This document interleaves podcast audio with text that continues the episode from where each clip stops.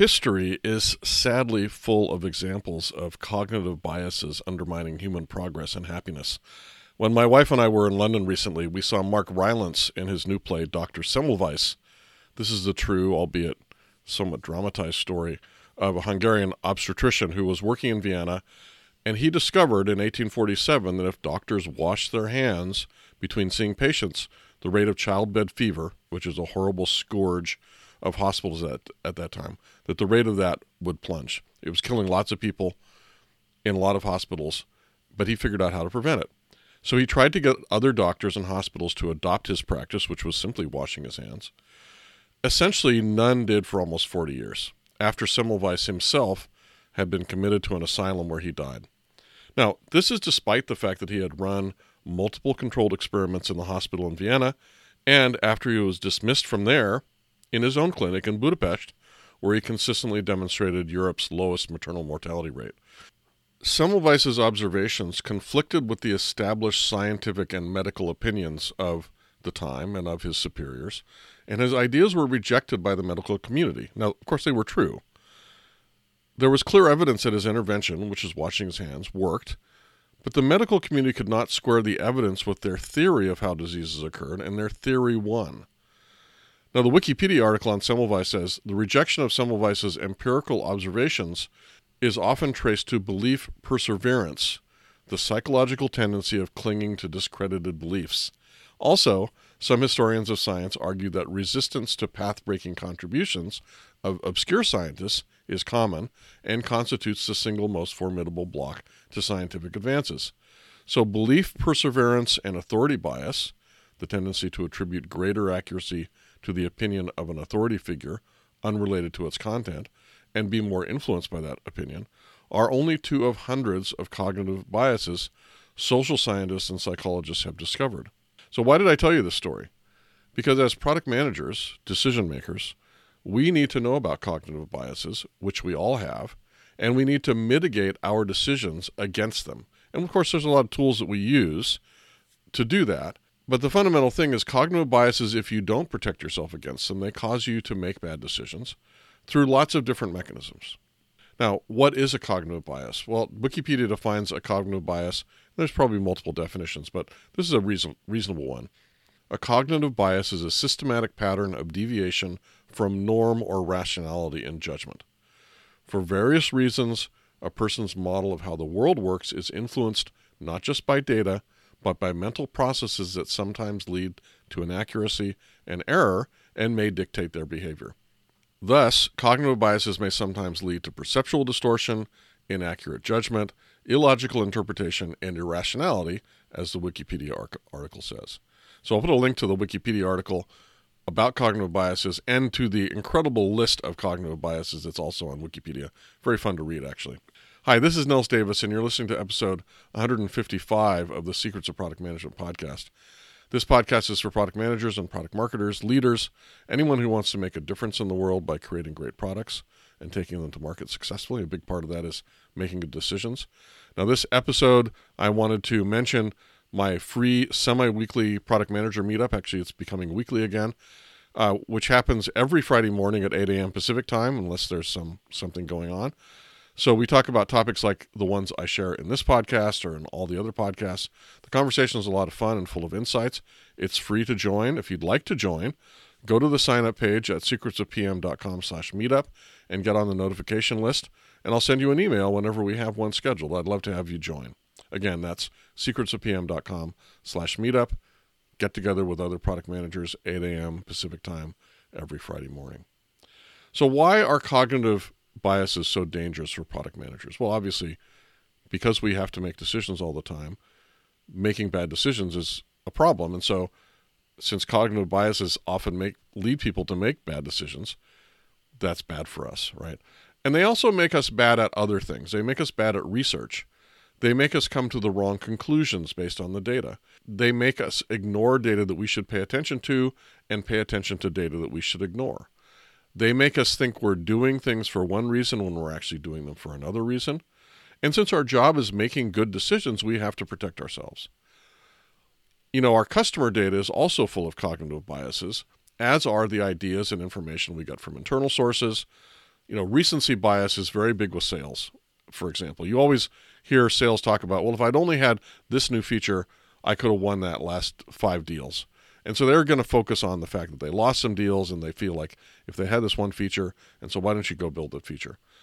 Recency bias essentially weights more heavily data that is more recent, like that most recent lost sale. But it is a bias because the reality is they might have lost other sales earlier on that had a more important thing that was missing, if indeed it is at all even related to something being missing.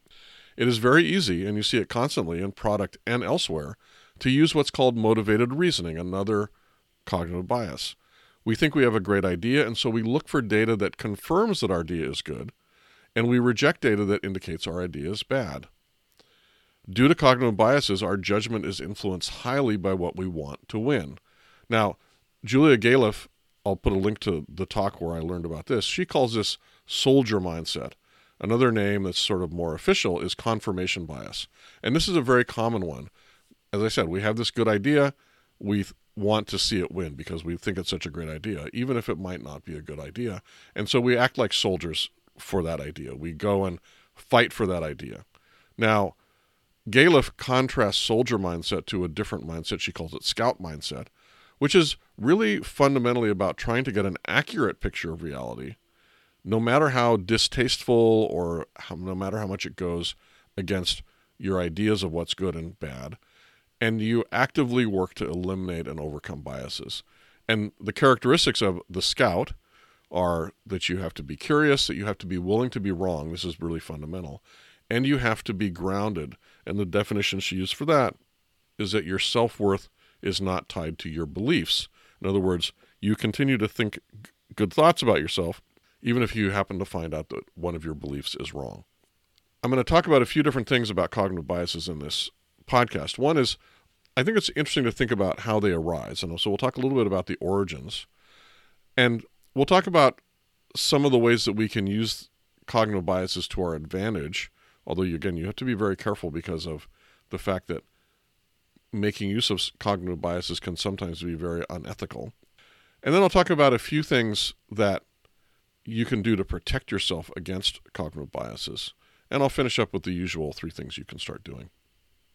So, how do cognitive biases arise? Well, some of them are just pure mistakes in the way our brains process information. They're just, our brains aren't good at certain types of data processing and it makes mistakes.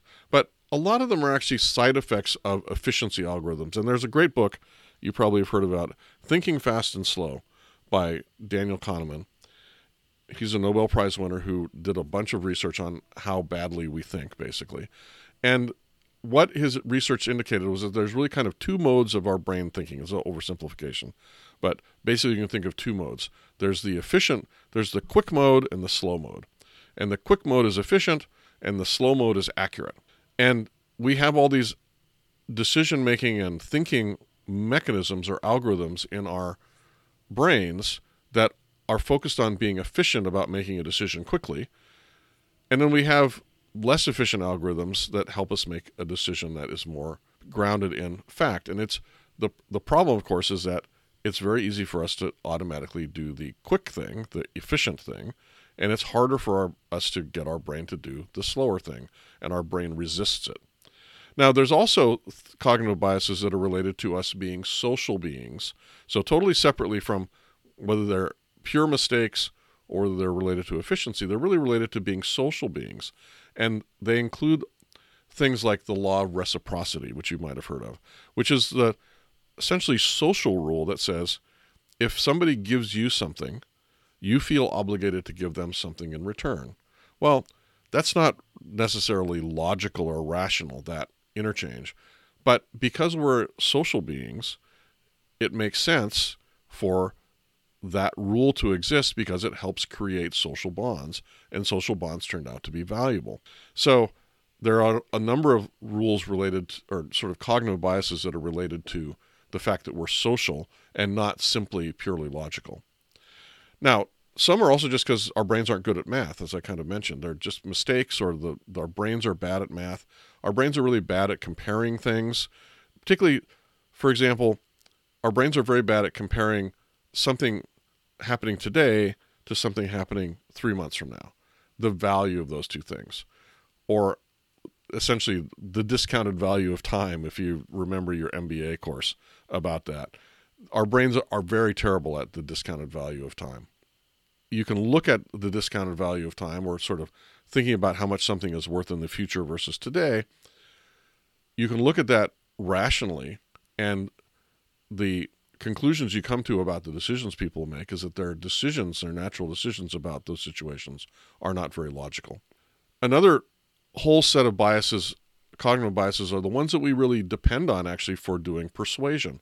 So a lot of persuasion techniques are based on cognitive biases. For example, one of the things that people tell you if you want to be persuasive is you need to be confident. Well, essentially, people consider confidence to be a mark of trustworthiness. And so this is why I've actually in this podcast suggested that you often act more confident than you feel. For example, when you're presenting an idea and you're not totally sure that the idea is great, but you should be presenting it confidently because people will be more likely to go along with it. Now, we all know rationally that confidence and trustworthiness actually have nothing to do with one another. Con men certainly know this. Con in that phrase is actually short for confidence. The whole idea of a con is to gain the trust of a mark by being confident and using other persuasion techniques. And it works partly because of our susceptible to the confidence equals trustworthiness cognitive bias. But of course, if we want to do persuasion, we should think about possibly acting more confident than we really are, or certainly acting confident. Another persuasion technique that depends on a cognitive bias is reciprocity. I talked about that one already. Con men use that as well. If I give you something, then you feel obligated to give me something back in reciprocal manner. And this may make sense from a social standpoint, but it doesn't really make sense from a rationality standpoint. And yet it's an incredibly strong influence on people's behavior. The way that it becomes a problem is if I give you something that's not worth much, I persuade you because of the reciprocity principle to give me something that's worth a lot, then it's very easy for me to con you in that situation. In fact, if you read Robert Cialdini's book Influence, which is all about the fundamental tools of persuasion, they are essentially all ways to take advantage of cognitive biases. Things like social proof, authority, scarcity, commitment and consistency, which is sort of related to reciprocity.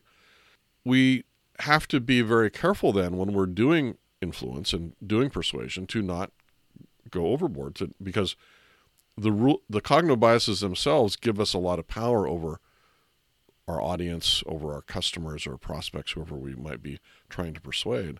And so we need to make sure that we don't do unethical things with that power.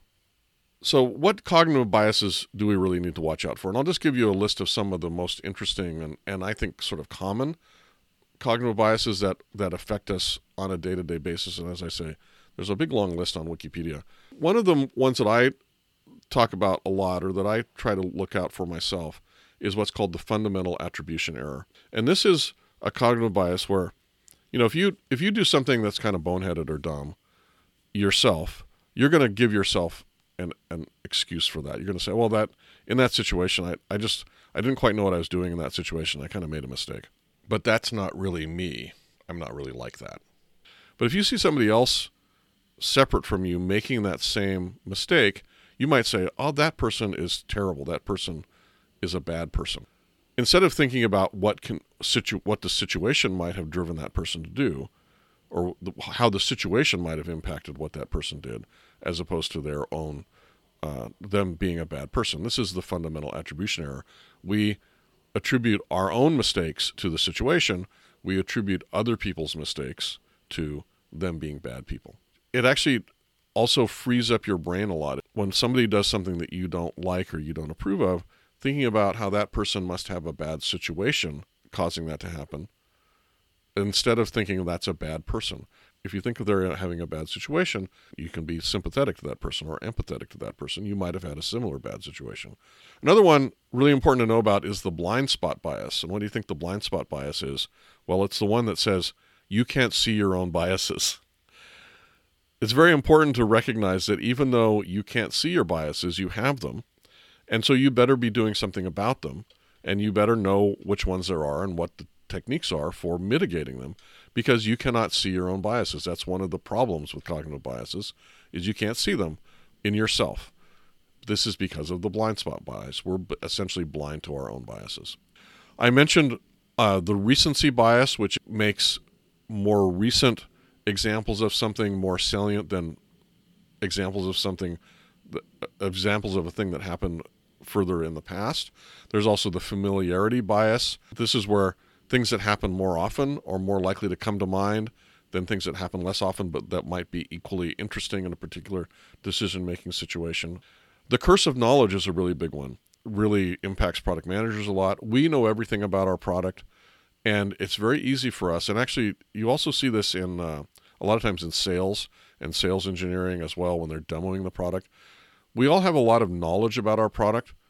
And when we're talking, for example, to a prospect, and we don't remember that they don't know anything, and not only do they not know anything, but often they don't care that much about the product, that we can't just assume that they know things and that they they can see what we're doing in a like in a demo. And so the curse of knowledge is really important to be aware of, first of all, and to remember that when you're talking to somebody about your product, for example, as I said, when you're demoing, you want to make sure that you are being empathetic to where they are, which is they don't know much about the product. And they often probably don't want to know much about the product. They want to know about the product and its impact on their problem. They don't want to know about the details of the product, in, except insofar as they address the problem that the prospect has. So the curse of knowledge is a good one. There's also the Dunning Kruger effect. This is probably pretty well known. This is a situation where people who are non-experts think that they are their capabilities in a domain are much stronger than they really are, whereas people that are experts often think of their capabilities as being much weaker than they really are. It's sort of like the more you know, the more you know you don't know, and the less you know, the less you know you don't know, so to speak. And it, it can have a really interesting impact. You know, you always hear people say, "Well, I, I'm I'm asking you for this for this new feature. It'll only t- should only take you a week to code this new feature," because they don't actually know all the things that go into coding a new feature and getting it to market and making it production ready and things like that. That might take a month or it might take two months even for a simple feature, depending on your software and all those kinds of things, a lot of situations. Whereas, you know, you might talk to a developer about that and they might say, well, that's going to take two months to do, you know, and, and I can think of all these different things that can go wrong. And actually, one of the ways you address that with a developer is you start to simplify the problem for them, and then they can often bring it in. So the the salesperson who's asking for the feature thinks, "Oh, this is so simple; it should only take minutes," whereas the developer might think, "Oh, this could be really complicated and difficult." And so neither of those is necessarily the right rational answer to the situation. And then there's confirmation bias, which is the one I talked about earlier, where you look for evidence for your point or your point of view and you discount evidence against your point of view. It's a very strong human bias and you have to be really careful about it, basically. But there's things you can do. So, how can we protect ourselves against cognitive biases? Let's talk about three things you can start doing. The first thing is recognize that you have the blind spot bias, meaning you cannot see your own biases. They exist. They're operating on you at all at all times, and they're operating on your decision making. And so you need to expect that, oh, this is happening, so I need to do something. One of the easiest things is to always assume that you're wrong or that you might be wrong and then look for evidence that confirms that you're wrong. So don't look for evidence necessarily that confirms your position. Look for evidence that disproves your position. Number two is really to use the scientific method. The whole purpose of the scientific method is to overcome cognitive biases.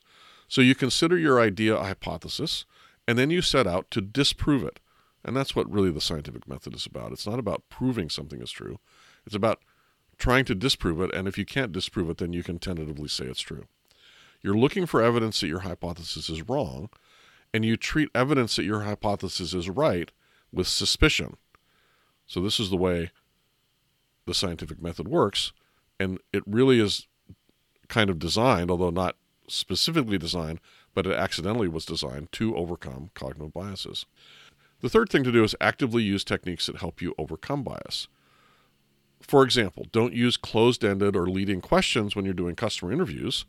Those lead to answers that are heavily subject to bias, both on the part of the person you're talking to and on by being biased by you. Instead, use non leading, open ended questions. Don't ask people if they'd be willing to buy something. Give them the opportunity to buy it and see if they do. In other words, don't try to set them up or don't try to make them respond with a reciprocity bias answer. This person's going out of their way to talk to me about their new product and get to get my ideas. I'm very grateful about that. So if they ask me if I'd like to buy it, of course I'm going to say yes. In this episode, I've just had the barest touch on the very large subject of cognitive biases. I hope it's been somewhat useful. The show notes at secretsofpm.com slash 155 have a lot of links to useful articles and books and YouTube videos and other resources related to cognitive biases. There's a ton of stuff about it. This could go on for hours and days, months.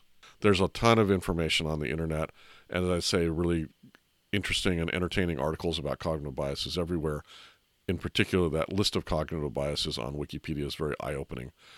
And I'll also give a link to some other books that talk about cognitive biases. Really great one called The Invisible Gorilla. Fantastic book about cognitive biases that I will put a link to in the show notes. I hope you found this interesting. Let me know if you there's any cognitive biases that you particularly think are interesting or that you'd like me to learn more about or talk about. You can reach out to me on LinkedIn or on Twitter. I'm Nils Davis on both platforms. You can go to the show page and leave me a comment. Love to have that. Or you can just drop me an email, nils at nilsdavis.com. Love to hear your feedback. Until next time, this is Nils Davis. Bye bye.